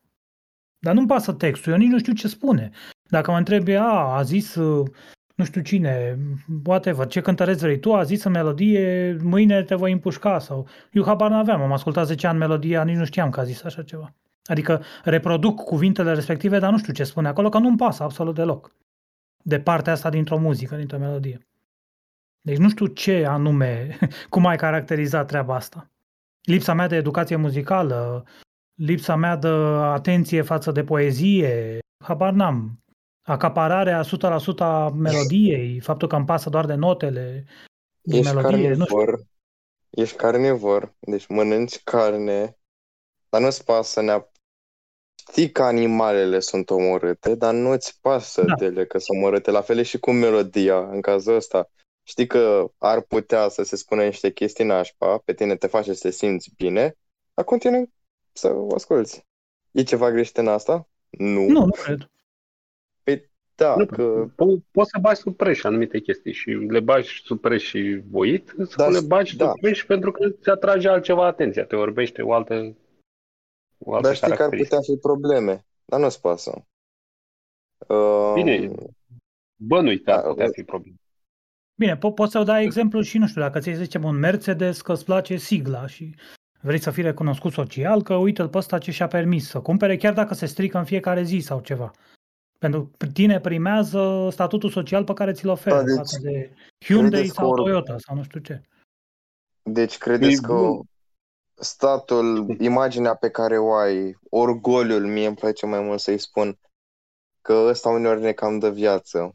Uh, și când ne simțim proști, eu cred că avem lipsă de orgoliu. Ne simțim proști, da, și idiot. Uh, ne simțim prost. Atunci, uh, cred că avem o lipsă de orgoliu. Așa, în societate, ca să avem acest orgoliu în fața celorlalți, ca să n- ne valideze, să ne accepte ca oameni, este o utilitate acest orgoliu? Sau e doar o prostie? Eu cred că e o utilitate. Și femeile când se îmbracă și zic eu, eu m-am îmbrăcat așa pentru că mă simt bine în pielea mea și nu-mi pasă de părerea voastră. Pă, da, pă naiba nu-ți pasă ție de părerea voastră și a oamenilor din jur. Dacă ai fi singură pe planetă, nu te-ai îmbrăca în felul ăla, să te simți tu bine. De fapt, tot ce faci e ca să te aprecieze ăilalți din jur, să zică, ia uite ce libertină, cum nu-i pasă ei de părerea celorlalți și ce femeie în toată firea și sigură pe ea și după dracu. Tot, tot Aici ce nu- facem e pentru ca ăilalți să ne aprecieze. Asta e toată treaba. Nu, nu, nu, Mascată. nu, nu, sunt, nu sunt de acord cu tine aici, pentru că uh, se întâmplă să-ți placă de tine când te uiți în oglindă. Uh, Nu eu. Te simți bine. Și pe lângă asta, uh, cumva am impresia că și tratezi chestia asta, că, să spun eu, ca și când BMW-ul ăla sau Mercedes-ul este valoare pentru că a venit de undeva. Și aleatoriu e valoare. Și după aia oa- oamenii din societate să folosesc doar de valoarea lui. Dar în realitate, societatea a ales ca BMW-ul sau Mercedes-ul să fie o, un simbol al unui statut. Deci, și nu a ales întâmplător lucrul ăsta. Păi De și ce dacă nu- s-a degradat în timp, dacă e de fapt a ajuns cel mai prost uh, cea mai proastă mașină ever și se rupe în bucăți și nu știu ce și tu ți în continuare că oamenii considerau acum trei ani când era bună că ce minunat și ce bogat ești dacă ai mașina respectivă. Ce spune asta, de fapt? Că uh, uh, se numește, uh, că piața are lag, nu e hipereficientă. Dar durează până informația... Dar ce spune asta despre tine, dacă faci alegerea respectivă, în ciuda faptului că știi că nu mai e cum era în trecut? Depinde. Dacă ești cu adevărat conștient, o folosești ca să-ți alegi să te dai bine în fața altora. Bineînțeles, cu riscul pe care nu-l cunoști, dar părea de fapt un fraier. Ce poate să... Ai făcut o greșeală. Atât tot. Și dacă zici BMW-urile sunt asociate cu maneliștii, eu nu vreau să fiu considerat manelist, deci atunci nu mi-au BMW, mi-au orice altă mașină și ți s-a pus ție pata că nu știu ce. Ar fi o decizie rațională sau ar fi o chestiune de conjunctură pur non-rațională, stupidă? Depinde de rezultatul pe care îl ai. Dacă decizia ta îți aduce bine, e ok. Dacă nu, deci utilitarist. E rău, e Da. Dar e o negociere așa între utilitarismul tău și a lor din jur. Adică... Da, în mare cred că da. La fel și, și apropo de mașini și de astea și de apartamente, eu cred că bărbații dacă ar putea și n-ar, n-ar fi nevastă sau n-ar fi de acord cu treaba respectivă, eu cred că ar sta într-o garsonieră cu whatever, Dacia 1310, nu contează. Tot ce fac e ca să impresioneze pe iubi, să se simtă iubi bine că se dă jos din merțan sau nu știu ce, dar el de aia nu mai poate de mașina în sine și de, e doar așa o de fațadă să zică mamă ce șmecher sunt, ce nu știu ce, de fapt el dacă ar fi să intri în sufletul lui, ai vedea că de aia nu mai poate el de detaliul respectiv. Aici, dacă mă uit la mine, nu e așa. Da, e o situație diferită, pentru că de asta suntem și oameni, avem liber arbitru să gândim sau să simțim lucrurile în mod diferit. Adică, uite, poate, Deja... că, poate că ar trebui să tac, da. Bine, simțitul nu e cu liberul arbitru, adică n-ai liber arbitru, eu n-am liber arbitru să cred în Dumnezeu, de exemplu, dacă nu cred, nu pot să mă prefac și brusc să cred aș minți, aș fi un fake dacă aș face așa ceva, știi? Sau nu știu, să-mi placă culoarea roșie dacă mie îmi place mov sau n-am liber arbitru să-mi aleg lucrurile astea, deci nu prea avem liber arbitru să simțim ce vrem noi. Eu zic că noi nici nu existăm ca să avem liber arbitru. Suntem o colonie, nu suntem un individ. Suntem bacteriile din intestin, Și inclusiv. Și în cap, acolo. Nu suntem unul singur. Da. Dă doar impresia de experiență unificată într-o singur self, care e self-aware. Da, în continuitate de impresia asta, dar în realitate, nu știu, o se, într-o secundă ești un om, a doua secundă ești alt om, știi, o altă... Dar prin simplu fapt că primul om a murit suficient de lent, iar al doilea s-a născut suficient de lent, ai impresia că ești tot ăla. Da, asta făcea ceva, un exemplu de genul ăsta dădea Daniel Dennett cu de ce nu te deranjează dacă ți-aduce aminte de, nu știu, un lucru stupid pe care l-ai făcut când aveai patru ani? Și de ce nu mor de rușine că uite ce stupiditate ai făcut? Pentru că nu te mai identifici cu persoana de atunci. A trecut ajuns de mult timp încât self-ul pe care l-ai în prezent nu e la fel cu self-ul pe care l-aveai când aveai patru ani. Asta e motivul. Acum, nu știu, dacă mai aveți ceva să spuneți despre subiectul de față strict de, de tema asta de ontologie versus utilitarismul, voi unde v-ați clasa cei care puteți să vorbiți de aici, de pe chat? Eu aș zice că Kant e on to something, adică are și el dreptate din multe puncte de vedere că dacă tu te gândești la consecințe și faci un lucru bun uh, doar ca să nu te bată Dumnezeu, nu ești un om moral in the first place. Adică nu, nu ăla e un act moral. Un act moral e pentru că eu vreau să fac actul respectiv și punct. Că acum, extrapolând mai departe la consecințe și nu știu ce, într-adevăr, lumea reală nu poți să fii 100% deontolog și nu cred că poți să fii nici 100% utilitarist. Că altfel, nu știu, ai profitat de oameni în continuu și n-ar fi bine. Și ai ști că faci un lucru greșit când profiți de ei în continuu ca să satisfaci ție plăcerile 100% din timp. Deci cred, cred că e undeva la mijloc toată discuția, habar n-am unde și cum ai putea să formulezi rațional și de bun simț, dar eu aș fi undeva la mijloc în funcție de circumstanțe. Mai degrabă aș înclina spre uh, deontologie, totuși, pur moral, nu neapărat uh, real, ca să zic așa. E invers. Universul e utilitarist, noi suntem partea Universului și avem aceleași proprietăți ca el. Restul sunt uh, erori. Iluzii, mai bine spus. Cum adică este utilitarist? Adică totul e practic. Fac aia ca să te aia. Că altfel dus ar mai întâmpla. Adică nu crezi într-o lege universală valabilă în univers. Chiar dacă asta ar suna, nu știu, Păi, ca o forță, nu știu ce, Dumnezeu, în shit. Evoluția e singura lege universală pe care o văd. Da. Adică nu crezi în moral realism, cu alte cuvinte, crezi în moral constructivism. Nu, nu cred nici în uh, trecut și viitor. Și în prezent? Păi, n-am de ales. Păi de ce? Că prezentul trece imediat. În momentul în care ai zis prezent, a și trecut în trecut. Deci nu există nici trecutul care s-a întâmplat, nici viitorul care nu s-a întâmplat încă și nici prezentul care tocmai a trecut în trecut. Deci timpul nu există. Ai, ok, pot spune că există trecut și viitor, dar ca o extins, ex, extinsia, extinderea prezentului. Deci vrei să zici că ești prezentist din punct de vedere temporal. Că știi că sunt alea două, prezentist și eternalist. Eternalismul e în special relativity, e the block universe, în care toate evenimentele există deja și sunt bătute în cuie, absolute. E doar o chestiune de cum felie spațiu-timpul ca să tragi concluzia că e în trecut, că e în viitor, că e în prezent, în funcție de cadrul tău de referință. Păi da, dar în felul ăsta poți avea, nu știu, un infinit de trecuturi și Da, da. un infinit de prezenturi. De, da vi- în funcție de ce cadru de da. referință alegi. Dar asta e da, o chestiune obiectivă, e adevărată treaba asta. Hmm. Adică în funcție de cum felie spațiu-timpul, trecutul meu poate să fie viitorul tău sau spațiul meu poate să fie timpul tău și așa mai departe. Și trecutul tău poate fi condiționat de viitor, iar viitorul de trecut. E un cerc aici, da? Și Asta e the top-down uh, cosmolo- cosmological model al lui Hawking, în care ai Și rămâi many cu histories. cu ce rămâi dacă e așa?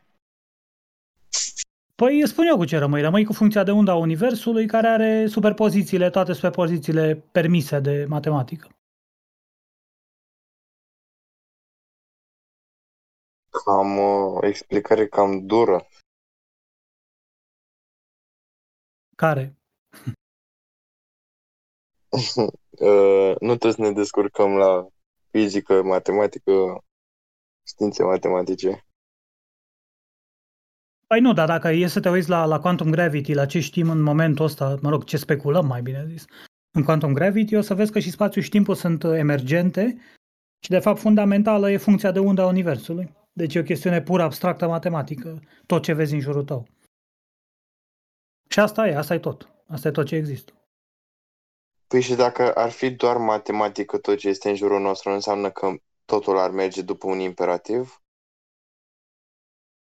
Da, Pentru n-ar că putea, așa să, este și n-ar, putea să adevărat. încalce, n-ar putea să încalce matematica, ceea ce nu se întâmplă. Nu vedem niciun fel de paradox pe undeva. Și atunci și liberul arbitru și de ce există ceva în loc de nimic și toate întrebările astea sunt răspunse în mod direct de funcția de undă a Universului. Dar o să vezi că, de exemplu, întrebările legate de liber arbitru n-au sens și nici întrebarea de ce există ceva în loc de nimic n-are sens. Pare că e o întrebare bună, dar nu e, dacă intri puțin mai mult în detalii. Ok.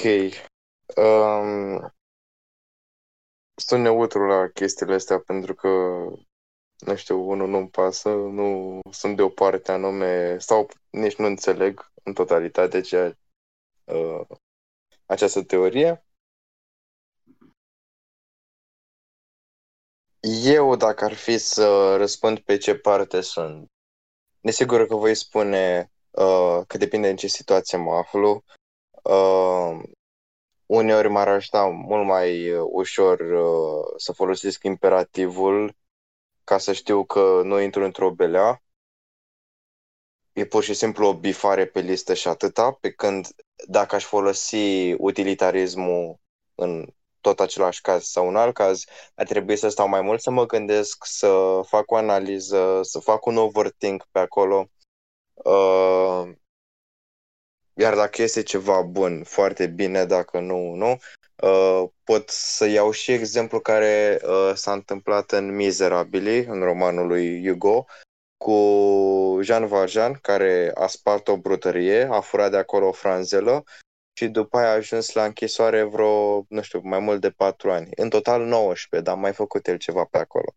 Ok, e imoral, a furat, a încălcat uh, imperativul, deontologic vorbind, uh, însă utilitar a furat pâinea aia pentru că acasă niște copii și sora lui cam făceau foamea, cam destul de mult.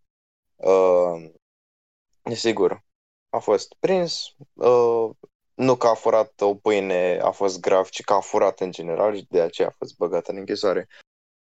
Uh, mai bine era dacă nu fura, uh, mai bine nu era în orice caz, că se murea de foame sau să ajungea la închisoare și el personal, pentru că firul se ia după ce făcea el, nu, nu mai știm ce s-a întâmplat cu copiii aceia după. Uh, Deci, ce am vrut să spun prin toate astea e că depinde, depinde ce folosești, depinde de caz, mai ales cazurile cele mai extreme de obicei sunt folosite în cazurile acestea ca să se exprime care este treaba cu utilitarismul sau cu deontologia. Uh, nu știu, cred că le folosim destul de zilnic, uh, iar asta nu înseamnă că zilnic avem situații extreme, fiecare om. Um, dar nu poți să le da. separe pe astea două, să zici că moral ar fi deontologic, ce spune deontologia, dar câteodată nu ne pasă doar de moralitate, ne pasă și de utilitate. Adică mă gândesc că ai putea să le folosești pe ambele, fiecare in its own right. Da. Te referi combinate? Da, adică eu pot să zic că a fost greșit Uh, moral a fost greșit că a furat și deontologic a încălcat imperativele categorice, a făcut o acțiune heteronomă condiționată de hrănirea lui fică sau whatever, dar pot să înțeleg de ce a făcut acțiunea respectivă și are circunstanțe atenuante din cauza asta. Deci pot să zic că 100% moral e greșit, că n-a respectat imperativa categorică și acțiunea a fost heteronomă, dar în același timp înțeleg că utilitatea actului său a fost de așa natură încât să-și hrănească familia și nu știu ce, da. ceea ce îi conferă circunstanțe atenuante. Să le folosesc pe ambele în judecata pe care o fac eu la nivel moral, între ghilimele. Da, la nivel moral nu mai e moral deontologic. Deci uh, se stinge toată treaba, cred eu, cu da, deontologia. Da, da. Dar uh, așa da, sunt de acord cu tine. Nu pot să stau numai într-o categorie, mai ales că sunt doar două și cred că există mult mai multe cazuri care se pot denumi mai multe moduri decât utilitate și deontologie. Te-ai uitat la Star Trek? The Next Generation? Nu. E un episod în care copilul, unul dintre copiii Uh, mă rog, doctorului după navă, se duc ei pe o altă planetă, nu știu ce, și îl ia și pe fisul cu ea, că era doctoriță, și începe să joace acolo cu niște copii după planeta respectivă. Și își aruncau, nu știu, frisbee, ce jucau ei pe acolo și alergau în toate direcțiile și toată lumea fericită și erau super de treabă oamenii după planeta respectivă și așa mai departe. Și lapte și miere curgea pe străzi și așa și la un moment dat aruncă unul dintre copiii după planetă, frisbee ăla sau ce era, îl aruncă într-o grădină care era împrejmuită cu un gărduleț de ăsta la jumătate de metru înălțime sau așa, 30 cm, știi? Și ăsta Wesley după navă, habar n-avea, na. S-a dus să ia frisbee-ul care căzuse în grădina respectivă împrejmuită cu gărdulețul ăla. Și ăia după planetă copii au zis, nu, nu, nu te duci acolo, nu știu ce, ăsta a sărit gardul ăla că era mic, s-a dus, s-a călcat în picioare florile alea care erau acolo și a luat uh, frisbee și s-a întors na, să se joace mai departe. Și ăia nu mai puteau de oroare și ce s-a întâmplat, leu, ai călcat în grădina care era sfântă și împrejmuită, nu știu ce, și imediat au venit gardienii după planeta respectivă să-l execute, că asta era pedepsa dacă călcai în uh, grădina respectivă.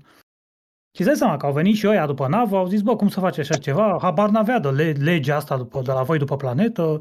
Nu, pentru că asta e legea noastră morală și n-ai voie să calci în grădina respectivă și se știe foarte clar că și e evident că n-ar trebui să calci florile respective și pedapsa e pedapsa capitală și nu știu ce. Și deasupra uh, planetei respective erau alți extraterestri care erau mai tari decât ăștia, decât oamenii după navă. Și ăștia au vrut să fugă, știi, oamenii după navă să teleporteze înapoi în uh, navet, în Enterprise, știi, în racheta lor. Și nu, nu, nu le-au permis să ia extraterestrii care le-au blocat capacitatea de transportare. Nu, nu se puteau teleporta. Și pe urmă ăsta, capitanul Picard, care era capitanul navei, a zis nicio lege nu poate fi absolută. Toate legile trebuie să aibă dacă vrei să ai o lege morală, nu poți avea o lege absolută. Trebuie să te uiți la circunstanțe, trebuie să te uiți la, na, la felul în care s-a întâmplat, la detalii și nu știu ce. Și pe urmă, după ce a făcut el discursul pe care l-a făcut, poți să-l cauți pe YouTube, știi, că-l găsești. Uh, ăia, extraterestrii le-au permis să teleporteze și, într-adevăr, nu l-au omorât. Deci, vezi, până la urmă, legile... Eu, mi s-a părut un episod interesant, știi?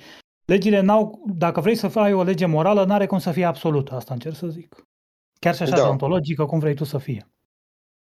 Cred că de, despre asta vorbeam uh, mai la început, uh, despre că depinde so- în ce societate te afli când vrei să faci ceva. Că până la urmă faci din legea aia ceva universal, raportat la toți, dar nu la toți de pe toată planeta, toată civilizația, așa, uh, ci la grupul în care te afli.